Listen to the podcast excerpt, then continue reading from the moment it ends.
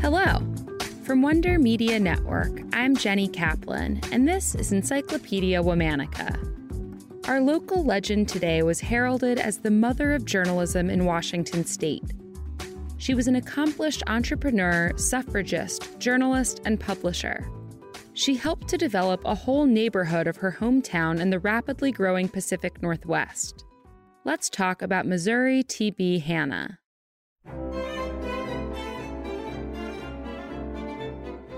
Missouri Sanders was born on February seventeenth, eighteen fifty-seven, in Galveston, Texas, and grew up in Berryville, Arkansas.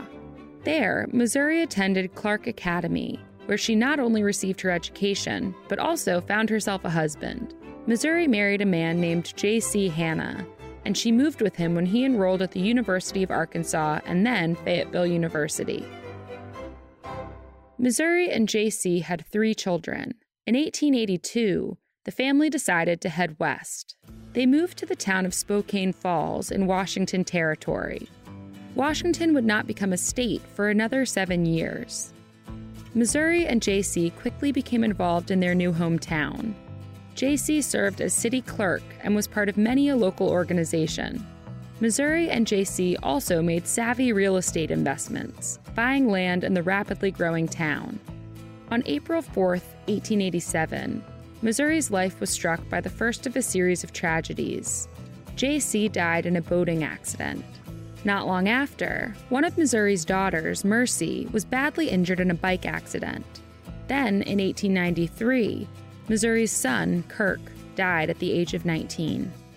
Throughout, Missouri continued her involvement in the community and her business interests, acquiring property and building homes.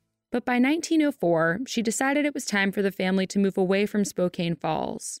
Her daughter, Mercy, had been permanently injured from the bicycle accident, and Missouri thought perhaps a move closer to the sea would help Mercy's health. So the family moved to Edmonds, Washington. Edmonds was a very small town of around six hundred people when Missouri and her daughters arrived. Over the subsequent six years, its population would nearly double. Missouri once again put her savvy eye for real estate to good use. She acquired land north of the business district, on a bluff above the ocean.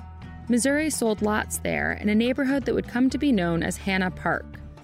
In Edmonds, Missouri's business endeavors extended beyond real estate. She fervently believed in the need for a good local newspaper for the rapidly changing town. In nineteen oh five, she bought the Edmonds Review, becoming its editor and publisher. This was particularly notable because the publishing industry was very male-dominated at the time. In the paper's intro column, Missouri wrote, "A newspaper is part of a city. Help it along, read it, criticize, and help pay for it, but don't kill it." The Edmonds Review covered a huge range of topics, from local to international news, though its main focus stayed close to home. Edmonds was growing at a remarkable clip. A new wharf was built, streets were paved, telephone service was improved, and electric streetlights installed. A railroad station was built to service new industries and more people in need of better transportation to neighboring areas. A new bank, city park, high school, and library cropped up. Two years after the paper's founding, a new guy in town started a rival newspaper, the Tribune. In February of nineteen ten, five years after acquiring the Edmonds Review, Missouri sold it to her rivals, thereby leading to the creation of the Tribune Review. Missouri wrote that she was sad the era was ending. Still, she had her sights and focus set on another project, women's suffrage. Women in Washington Territory had been able to vote until a court decision disenfranchised them. Missouri was not going to stand for that. In nineteen oh nine, the women's suffrage movement saw an opportunity for progress. That year, Seattle hosted a World's Fair called the Alaska-Yukon-Pacific Exposition. Throughout the fair's months-long run, suffragists held events and worked the crowds, ensuring the issue of women's suffrage was top of mind in the state. By October of nineteen oh nine, Missouri had begun to split her time between Edmonds and the exposition in Seattle. That month, she and fellow suffragists launched Votes for Women, a monthly magazine.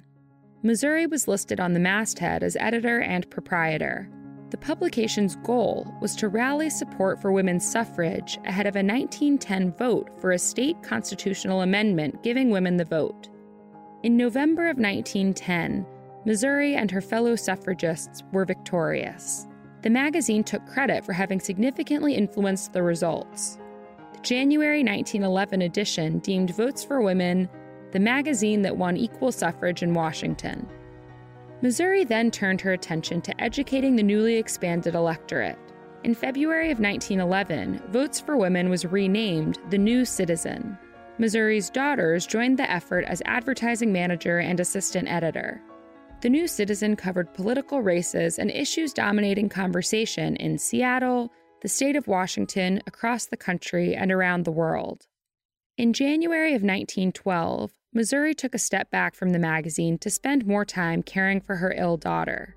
Missouri said she had been solely responsible for financing the Votes for Women magazine, and she sought to make the New Citizen an independent business. That didn't happen. The January nineteen twelve issue was the magazine's last. On June fourteenth, nineteen twenty-six, Missouri died at her home in Hanna Park. She was sixty-nine years old. In Edmonds and Seattle, Missouri was celebrated after her death as the mother of journalism in the state. She made her mark on an industry otherwise dominated by men by chronicling the exciting development of a new region of the country and burgeoning social movements that would forever change the United States. All month, we're talking about local legends. For more on why we're doing what we're doing, check out our newsletter, Womanica Weekly. Follow us on Facebook and Instagram at Encyclopedia Womanica. Special thanks to Liz Kaplan, my favorite sister and co-creator. Talk to you tomorrow.